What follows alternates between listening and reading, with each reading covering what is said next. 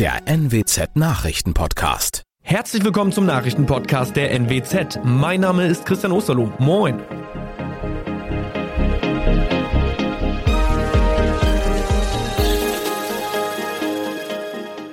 Und das sind die Themen des Tages. VfB Oldenburg kurz vor Meistertitel. Corona-Infektionsanstieg im Ammerland. Und sechs Verletzte bei Unfall in Lohne. In der Meisterrunde der Fußballregionalliga Nord ist am sechsten Spieltag die Vorentscheidung im Titelkampf gefallen. Der VfB Oldenburg gewann das Match gegen den einzigen verbliebenen Rivalen Weiche Flensburg glatt 4 zu 0. Deichmann, Adetula, Brandt und Zitarski sorgten vor 3732 Zuschauern dafür, dass die Niedersachsen nun acht Punkte Vorsprung haben. Für den Aufstieg müssten sie aber noch zwei Spiele gegen den Nordostmeister positiv bestreiten. Die Zahlen der Corona-Infektionen im Ammerland steigen wieder deutlich an. 761 Neuinfektionen gab es am Wochenende. Das ist gut 50 Prozent mehr als noch vor einer Woche. Nimmt man noch die Freitagszahlen dazu, dann haben sich innerhalb von drei Tagen 1234 Ammerländer infiziert. Corona entwickelt sich im Landkreis immer mehr zum Massenphänomen. Mehr als 20 Prozent der Ammerländer hatten sich bereits mit dem Virus infiziert. Für die meisten ging das glimpflich aus. Bei einem Verkehrsunfall am Sonntag in Lohne sind sechs Menschen verletzt worden. Gegen 12 Uhr befuhr ein 35-jähriger Autofahrer aus Dinklage die Dinklager Straße in Richtung Lohne. Nachdem er eine Einfahrt verpasst hatte, setzte er mit dem Auto zurück, um anschließend nach rechts abzubiegen.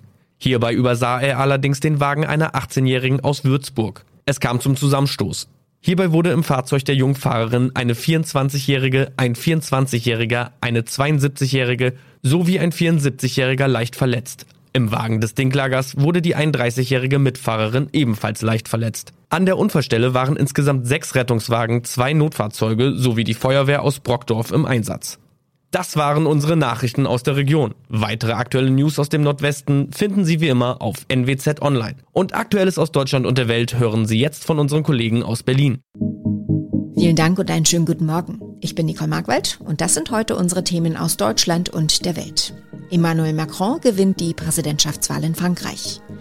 Trotz Osterfest, russische Streitkräfte setzen die Angriffe auf die Ukraine fort. Weltweite Militärausgaben übersteigen erstmals 2 Billionen Dollar. Frankreichs Staatschef Emmanuel Macron hat sich bei der Präsidentschaftswahl gegen die EU-Kritikerin Marine Le Pen durchgesetzt. Nach Auszählung der Stimmen siegte Macron mit 58,55 Prozent deutlich. Le Pen holte trotz ihrer Niederlage das historisch beste Ergebnis ihrer Partei. Dorothea Finkbeiner berichtet aus Paris, die Wahl ist entschieden, Macron bleibt für weitere fünf Jahre Präsident. Und dann wurde vermutlich bei Macrons Anhängern groß gefeiert. Wie und wo? Also Macron hat ja ein Händchen für spektakuläre Auftritte. Er ist am Abend noch hochsymbolträchtig zu den Klängen der EU-Hymne vom hell erleuchteten Eiffelturm angekommen, hat dort dann mit seinen Anhängern gefeiert, aber auch recht ernst erklärt. Ab jetzt bin ich nicht mehr der Kandidat eines Lagers, sondern der Präsident für alle. Was natürlich nicht nur in Richtung derjenigen geht, die Le Pen gewählt haben, sondern auch in Richtung der vielen Nichtwähler. Immerhin ist jeder Vierte erst gar nicht zum Wahllokal gegangen. Marine Le Pen hat verloren, zum zweiten Mal gegen Macron. Wie hat sie reagiert? Naja, sie hat ihre Niederlage natürlich eingestanden, aber gleichzeitig ihren Anhängern versichert, sie werde weitermachen. Das Spiel ist noch nicht vorbei, denn wir haben in einigen Wochen schon Parlamentswahlen. Und bei allem Jubel für Macron muss man auch sehen, dass Le Pens Rechtspopulisten der Macht in Frankreich noch nie so nah waren wie bei der Wahl gestern. Was bedeutet denn Macrons Wahl für Deutschland und für Europa? Also ich denke, dass ganz viele Leute in Brüssel und Berlin aufatmen.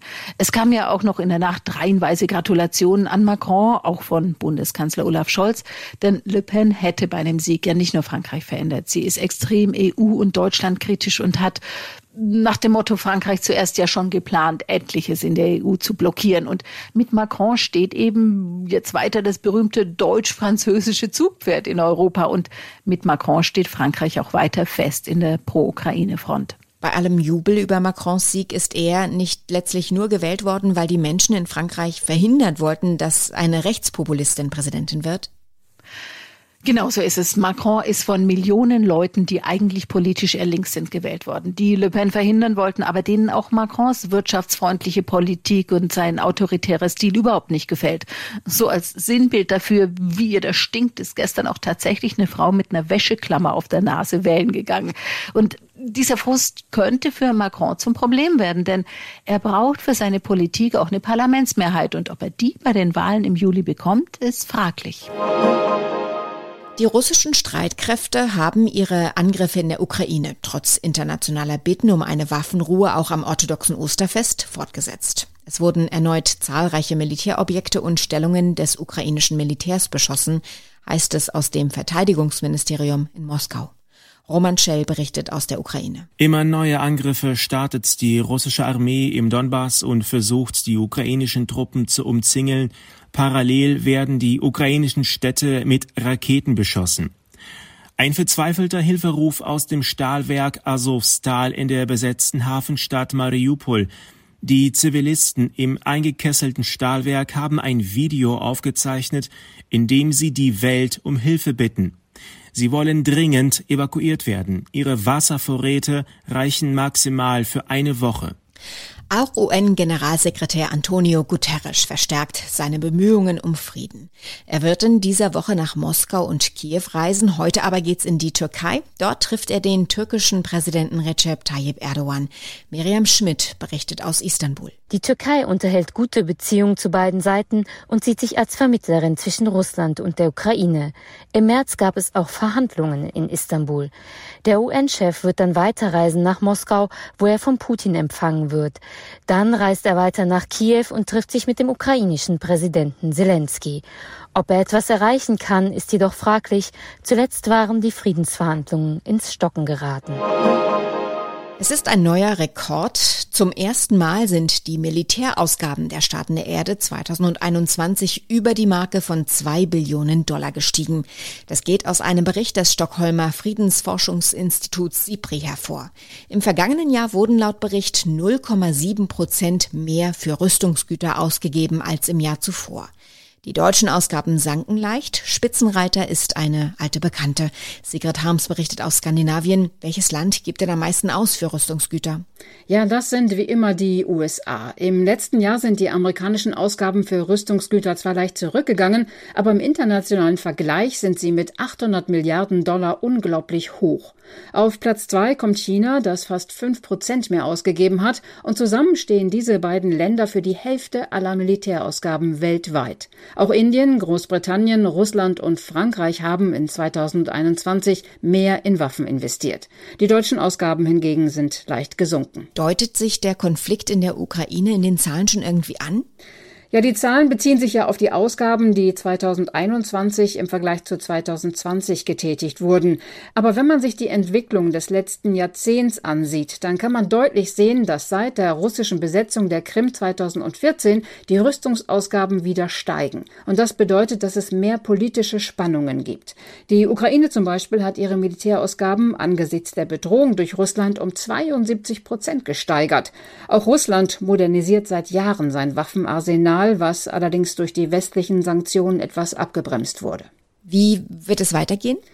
Also für dieses Jahr werden die Zahlen sicher ganz anders aussehen. Zum einen haben ja viele Länder Waffen und Verteidigungssysteme an die Ukraine geliefert, die müssen ja ersetzt werden. Zum anderen haben viele NATO-Länder angekündigt, in Zukunft wesentlich mehr für Rüstung ausgeben zu wollen. Im Moment investieren nur acht der 27 NATO-Länder zwei Prozent ihres Bruttosozialprodukts in Militärgüter. Doch nach dem russischen Einmarsch in die Ukraine haben nun acht weitere Länder versprochen, dieses NATO-Ziel erreichen zu wollen. Heute ist der Tag des Baumes, aber wie geht es den Bäumen in Deutschland eigentlich? Darauf schauen wir heute in unserem Tipp des Tages und Feierstimmung kann da eigentlich nicht aufkommen, denn immer mehr Wälder sterben ab. Doch jeder kann dabei helfen, etwas dagegen zu tun und das ist gar nicht mal so schwer. Demi Becker berichtet, wie geht's denn den Bäumen in Deutschland? Ja, der Tag des Baumes ist leider kein Tag, der Anlass gibt zum Feiern. Denn Deutschlands Bäumen geht es nicht gut. Und wir alle nehmen es wahr. Es wird immer wärmer und wir haben weniger Niederschläge.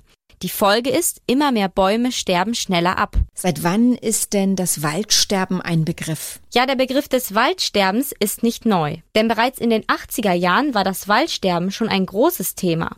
Aber die Wahrnehmung ist heute eine andere als damals. So beobachtet es der Präsident des Deutschen Forstvereins, Carsten Wilke. Es wird wahrgenommen in der Bevölkerung, wie dramatisch die Situation ist, aber ja, es ist eine andere Betroffenheit, als es damals war. Ja, und man muss dazu noch sagen, dass das Waldsterben heute deutlich drastischer ist als noch vor 40 Jahren. Kann ich denn auch was tun? Ja, als Verbraucher kann ich dabei helfen. Mehr Holz verwenden. Das rät der Forstvereinpräsident. Denn Holzprodukte sind gegenüber anderen Materialien in einem riesigen Vorteil, was eben ihre CO2-Bilanz angeht. Holzbauten verlängern nämlich den Kohlenstoffspeicher aus dem Wald. Und wer ein Holzhaus baut, braucht dafür sehr viel weniger Energie, als wenn das Haus beispielsweise aus Ziegeln oder auch aus Beton hergestellt wird. Eine Gruppe von Weltraumtouristen von der internationalen Raumstation ISS ist auf dem Weg zurück zur Erde. Die vier Raumfahrer dockten heute von der ISS ab, nachdem die Reise zur Erde mehrfach wetterbedingt verschoben worden war. Noch im Tagesverlauf soll die Kapsel vor der Küste Floridas im Atlantik aufsetzen. Einzelne Weltraumtouristen gab es auf der ISS schon mehrfach, aber die sogenannte X-1-Mission ist die erste komplett private Crew. Soweit das Wichtigste an diesem Montagmorgen. Ich heiße Nicole Markwald und wünsche einen guten Tag.